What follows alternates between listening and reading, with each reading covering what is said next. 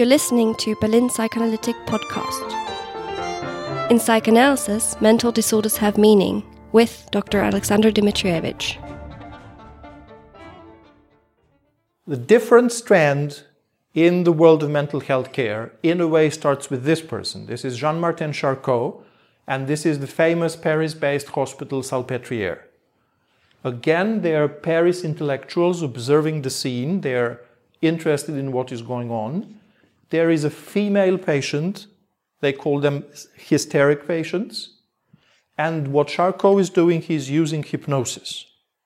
This woman may have various sorts of symptoms, and Charcot is the first to figure out when he puts her under hypnosis, symptoms disappear.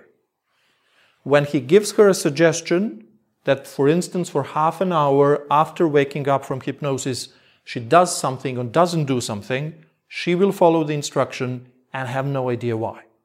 So, still, Charcot is not really talking to the patient, but he figures out there is something in us we have no control of that influences our behavior and our mental disorders.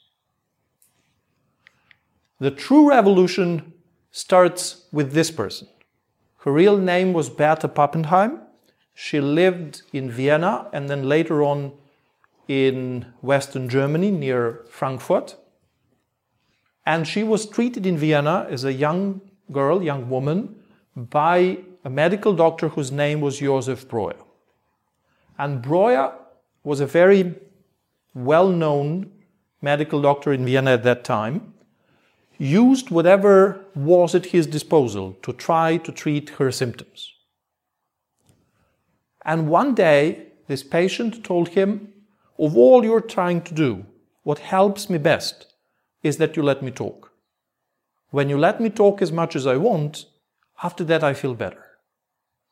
So Breuer started doing that. Coming, at that time, doctors would, would visit patients at home, coming to her house at the end of his working day and letting her talk as much as she wants and whatever she wants to talk about. For a certain reason that, that is not clear, at least not clear to me, for a certain time she wouldn't speak German, she would speak English only. That's 1870s. English was not nearly as popular as it is nowadays. And she came up with these two expressions.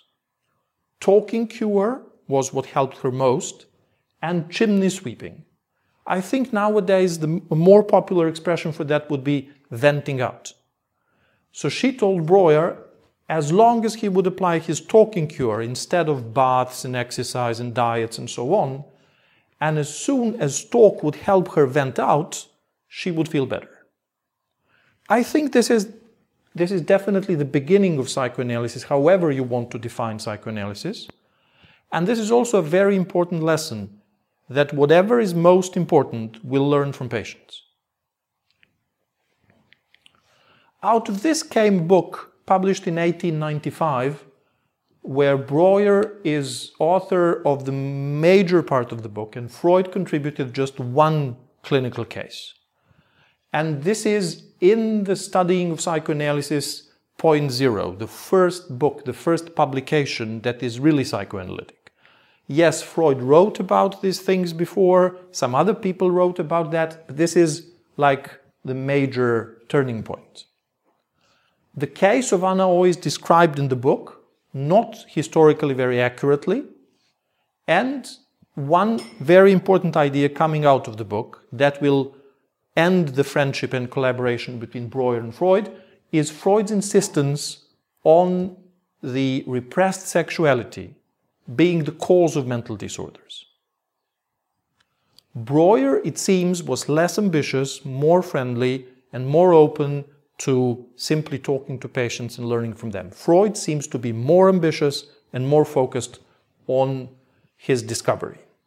However, that's not all we can learn from that book. Thank you for listening. For more content, subscribe to our podcast or find us on our YouTube channel. Psychoanalysis should be free.